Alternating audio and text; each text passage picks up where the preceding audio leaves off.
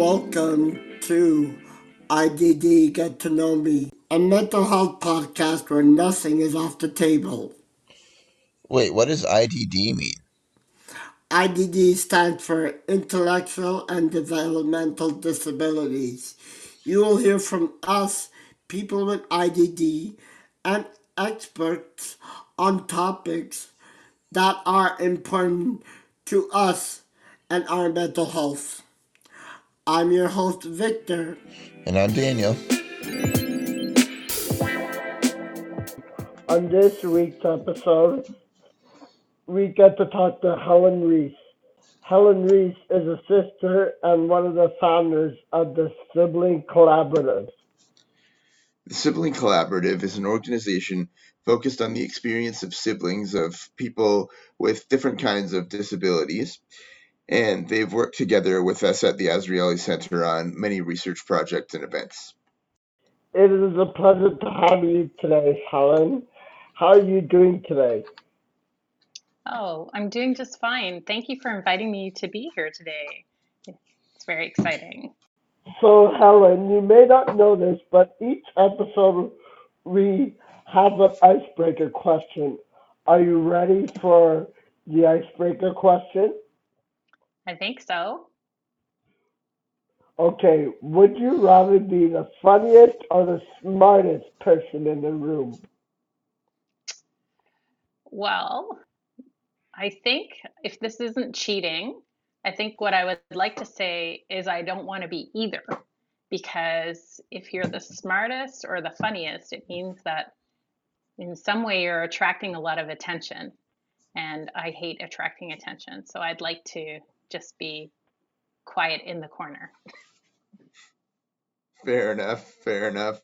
I'm going to say for me, I'd have to say the funniest because I just like making people laugh. Um, but yeah, I, I totally agree with also wanting to just not be the center of attention. For me, I would rather be the funniest in the room. You know, I love making people laugh. It's always been my superpower, and I always like to make people feel better. And you do a great job of it. Okay. Um, now that we've broken the ice, uh, let's get into the episode. Um, it's great to have you here with us today, Helen. We're really looking forward to uh, to speaking with you and hearing about the sibling collaborative today. Thank you. What was it like growing up for you as a as someone who has a sibling with IDD? Okay, well, I get that question asked of me quite often, and um, it's a little bit tricky because I don't know what it would be like to grow up without a sibling who had an IDD. But I can take a guess at what I think the difference was or what the similarities were uh, from the friends that I had.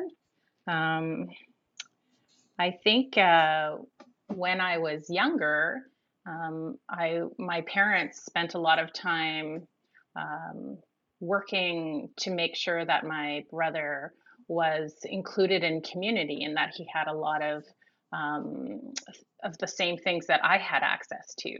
So my brother was probably one of the first generation where our parents uh, made the choice for him to live in the community because at the time they were still doing a lot of institutionalization and it was actually what the doctor recommended to my mom and dad but they said no and they wanted him to live at home and live in the community.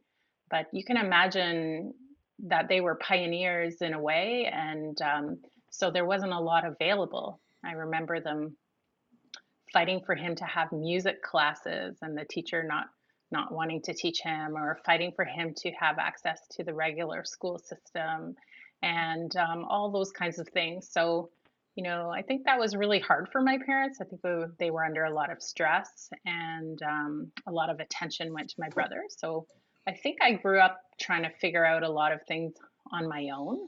Um, and uh, I carry that through into my adult years too, I'm still the kind of person who always tries to figure things out on my own. And then I think, oh, like I could have just asked that person they could have helped me or uh, helped me figure it out. So um, that was definitely uh, something that I felt influenced me. Um, I think it also made me um, less aware of differences. So, um, you know, we just accept that there are people um, or that, you know, the world is made up of all kinds of different people. And um, that's that's a great thing. So I knew that at a very young age. When I got a bit older, uh, I started to worry a lot about what was going to happen to my brother when my parents were no longer able to care for him.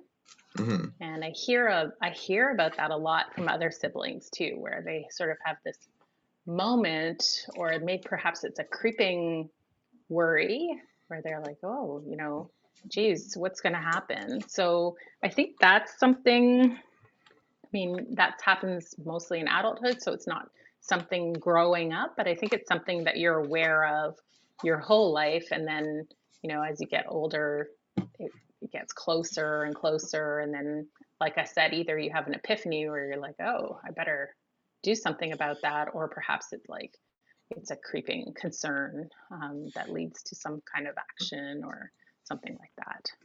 So, so that's a good segue to our, our next question. Uh, now, Helen, we know that you started the Sibling Collaborative in response to your experiences as a sibling.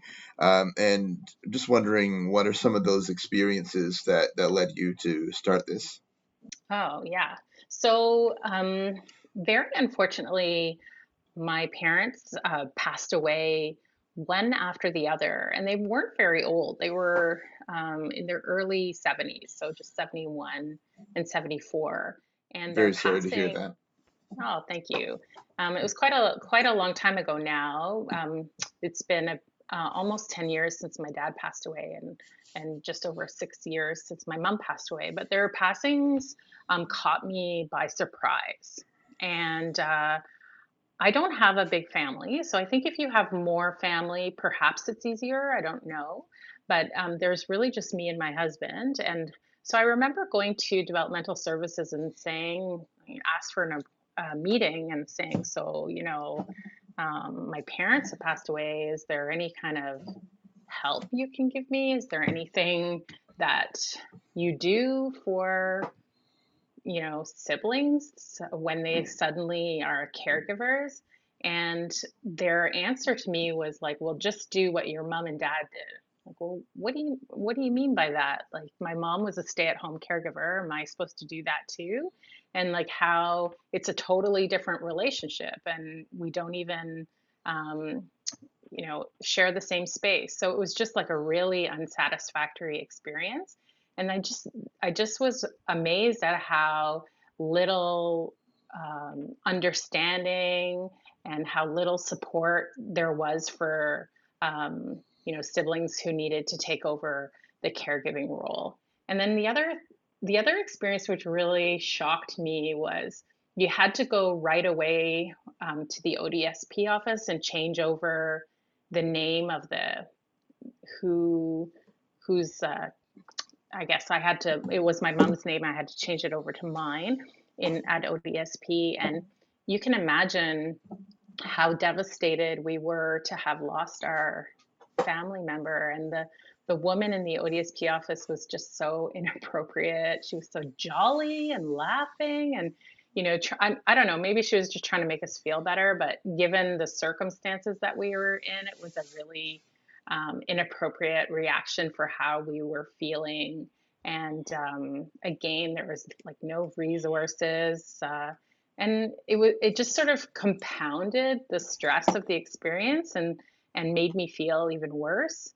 And so I guess the sibling collaborative emerged out of those kind of experiences where I'm like, I don't want anybody to feel this way again. Like this was just so um, so hard, and uh, it. I don't think it. I mean, it's a hard transition in life, but I don't think it has to be that hard. Okay, and, and what is the exact goal of the sibling collaborative and like why, why is it important? So we we want uh, siblings to be able to uh, support their brothers and sisters for long-term well-being, but for both of them. So you know, for both the typically developed and um, disabled sibling. So we often think about uh, the sibling relationship as being um, in childhood only. But the truth of the matter is, it's, it's our longest relationship, and it does last over the life of both our lifetimes. And um, and so it's got the biggest impact, and and um, there's a lot of uh, weaving in and out over the over life and cross sections where siblings can support each other. So it's not a, only a one way street. Like I find, um, you know, in my relationship with my brother, uh, there's many gifts and co- contributions he gives to to me and my husband and our our life together. So I should say that um, uh, I chose to live with my brother after my mom passed away, and I don't know if my brother would have chosen to live with me, but it's the um, it was the only option that we had at the time, and it's working out pretty well. Um, but yeah, I mean, the sibling collaborative is really focused on all aspects of well-being, so that includes mental health, uh, financial resources. Through this COVID pandemic, um, understanding um, aspects of of COVID and and um, yeah, a whole host of things that come up um, in in that relationship, and and like I said, the the longevity of that relationship. Helen, hmm how, what challenges did you have to face starting the sibling collaborative? And do you still face some challenges with government or with other families as well? Oh, wow, that's a that's a great question, and that's like a really big question. So yes, yes, yes, we have like there are lots of challenges. So you can imagine starting anything new um, is always a challenge, especially in um, the land, the funding landscape that we're in. And of course, um, uh, getting the attention of, I mean, the whole point of the sibling collaborative is to, we really want organizations to um, take the sibling experience seriously and to like build the sibling experience into any kind of programs that there may be running or um, you know, in government and any kind of policies that they're creating. So, I mean, there's tons of amazing organizations that are already doing uh, excellent work. And what we would love to see is for um, them to open open up what they're doing a little bit to include siblings. So, for example, if they're holding a workshop, let's say on, um, I don't know, RDSPs or something like that, that it they say you know they have an, a section where sibling they can uh, make it applicable to siblings so you know getting the attention of uh, people of organizations and individuals and policymakers when it comes to the sibling journey is really challenge challenging. And i would have to say that our challenges are not they were not only at startup they're you know it's ongoing trying to figure out what does the sibling collaborative look like and where where do we belong. So um, i mean we have there are two amazing sibling organizations one in the united states and one in the uk they've both been around for 20 years and the sibling collaborative has only been around for two or three.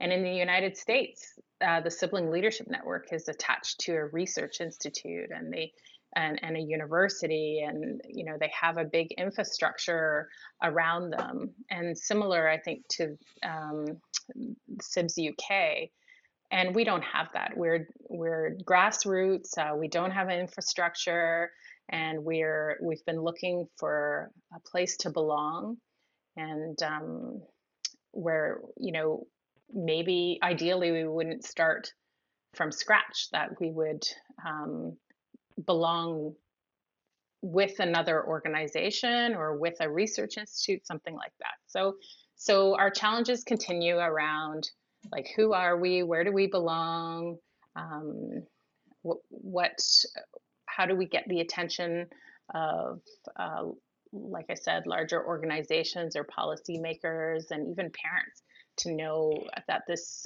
the work about siblings is really really important. What are some of the benefits having a space like the Sibling Collaborative? So I think um, you know some of the work that we've been doing with Azrieli is uh, one of the huge benefits is we're doing research into what is the sibling journey? Like what what do siblings need? Um, what uh, what is that experience like? So the research is helping us to have a deeper understanding of the sibling experience. Um, and i think one of the other huge benefits is that siblings are connecting with each other. So a lot of parents when their child receives a diagnosis usually when they're you know maybe at birth or when they're young parents start connecting with each other's right away whereas siblings don't connect with each other at all usually until you know maybe there's a crisis or they're in their middle age.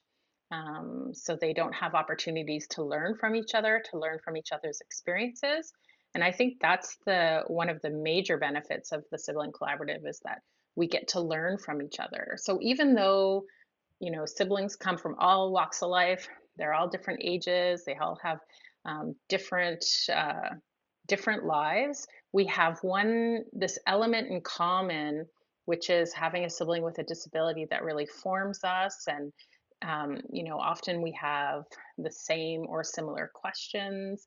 And so the sibling collaborative allows um, allows siblings to share those and to, like I said, to learn from each other. So we have research, we have um, connecting with each other to share.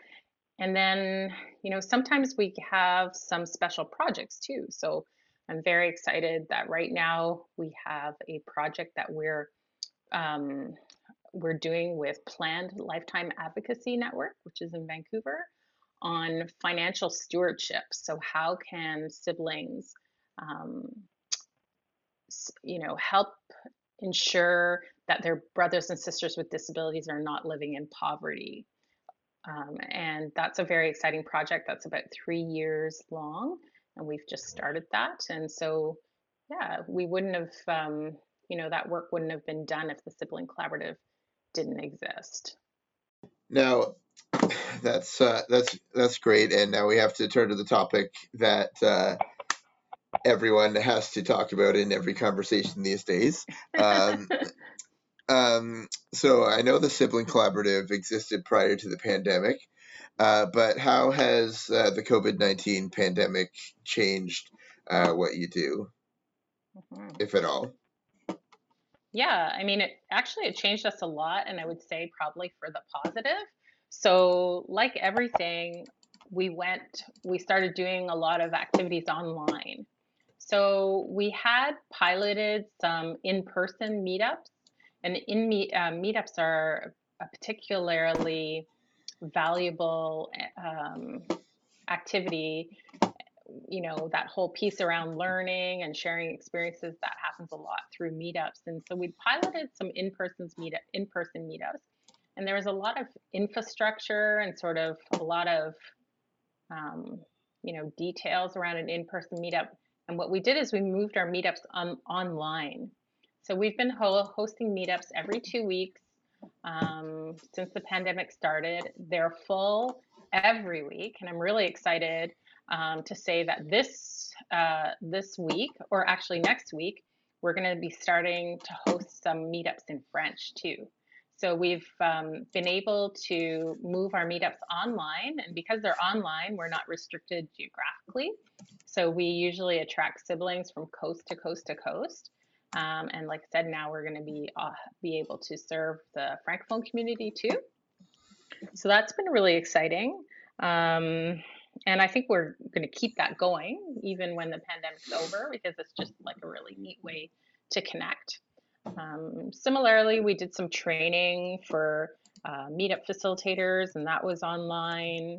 So moving online has just been able to help us expand our reach and given access to folks who might not normally be able to access the, the programs for the sibling collaborative. So it's been good that way. We also had a chance with Azrieli to do a little bit of more research. Um, we wanted to know what the sibling experience of COVID what COVID was. Um, so it was good to be able to do that uh, that work as well. Give us some new insights and uh, understanding. Excellent.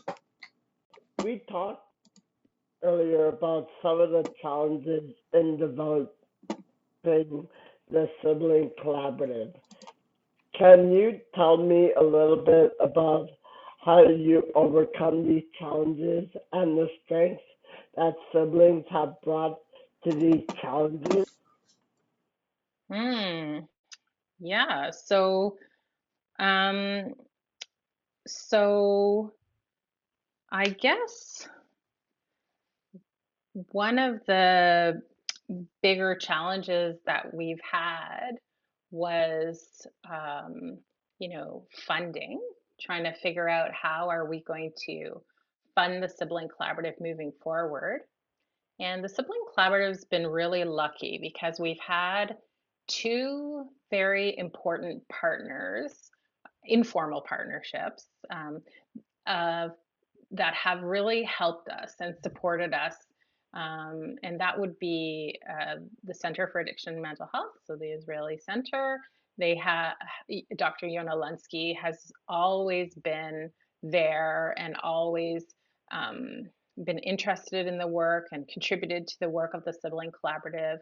And as I'm sure you know, she's very strong and very um, has a lot of great ideas. And so with without uh, CAMH and Dr. Lunsky, um, we might not have been able to move forward. So there's that partnership, and then also we've um, we have planned Lifetime Advocacy Network, which um, is a national organization, and they're located in Vancouver, and they've always been interested in the sibling experience. So even before the sibling collaborative existed, they were um, asking me to do some work around um, the sibling experience. So they have also been super, super supportive. In fact, the the funding that we recently received for that financial project I was telling you about is actually through Planned Lifetime Advocacy Network. They're a, they're an organization that's been around for 30 years. Um, they really know uh, what's going on and are very well connected and they um, continue to support our work. So I guess the the big challenge has been around funding and you know having that support and we've overcome it through uh, our partnerships and then i think you know um, it's your question was like what are some of the challenges that you have faced so i was thinking about my experience personally and you know, I am suddenly finding myself um, running this nonprofit and we are gaining steam. And I'm thinking, oh, that wasn't really part of my my plan. I didn't have that in my, uh, you know, agenda for my life um, because I am I do a, I have my own consulting practice on the side and I'm taking care of my brother, so I'm already quite busy. Um, so that's been really challenging as well. Uh, not really sure how I fit into this whole picture.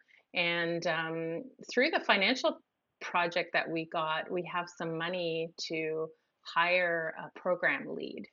So we are looking right now for somebody who could possibly be the program lead and that you know their leadership um, could help to to take the sibling collaborative uh, further into the future.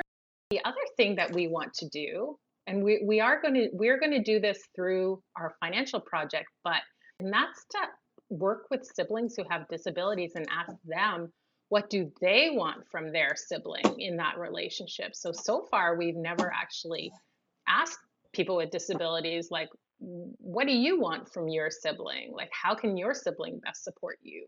So that's, you know, definitely uh, something that I want to move forward. And and again, like you know, finding a place where we we really belong. Okay, so the sibling collaborative sounds like a really important resource, and I'm wondering if any of our listeners wanted to get involved, how would they do that?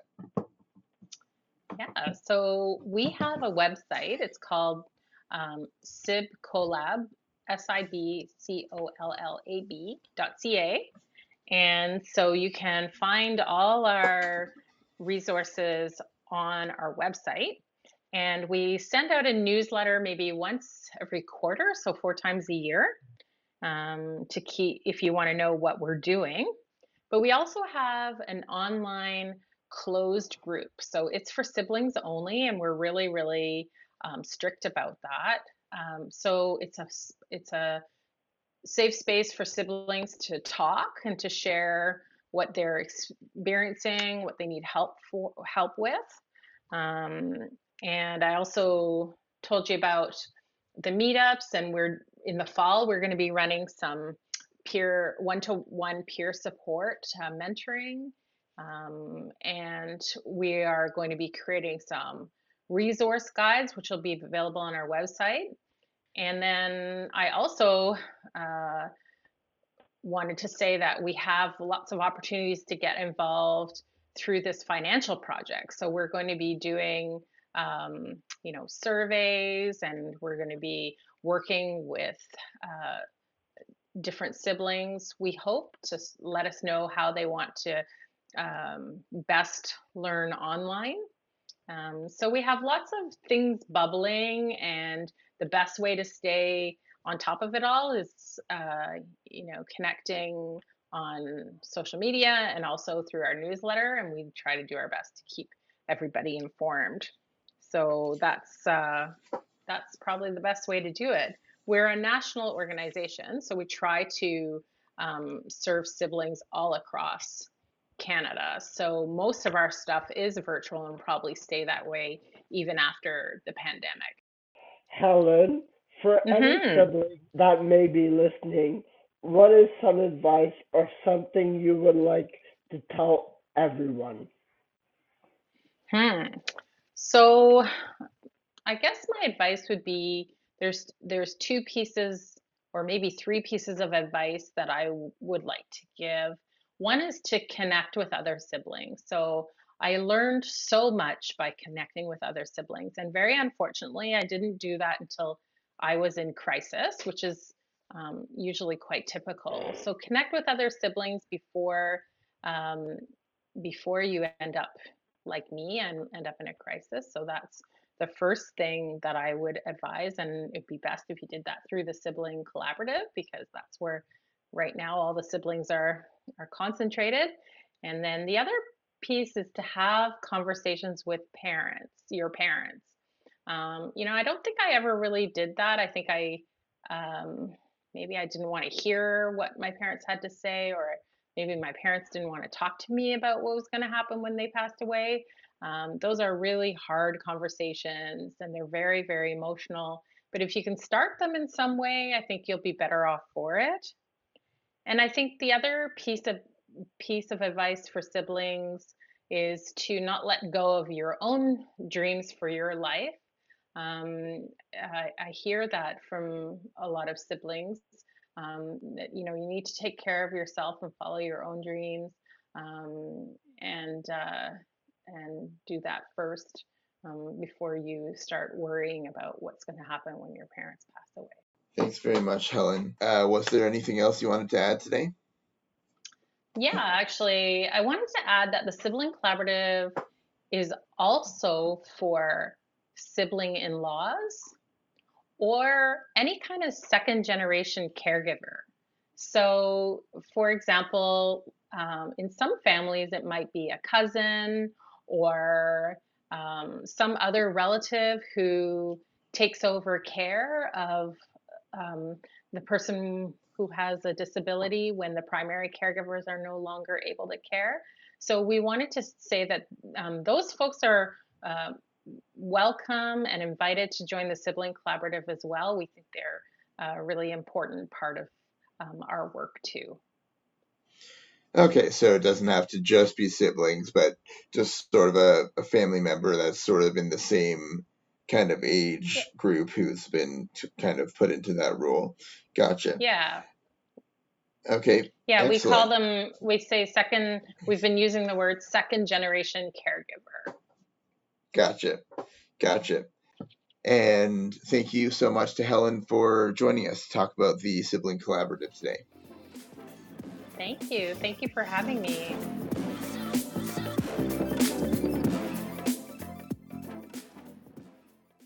This podcast is brought to you by the Azrieli Adult Neurodevelopmental Center at the Center for Addiction and Mental Health in Toronto, Canada. We would like to thank our producers, Katie Cardiff and Irfan Jiwa, for helping to keep us organized and for all the behind the scenes work that they do.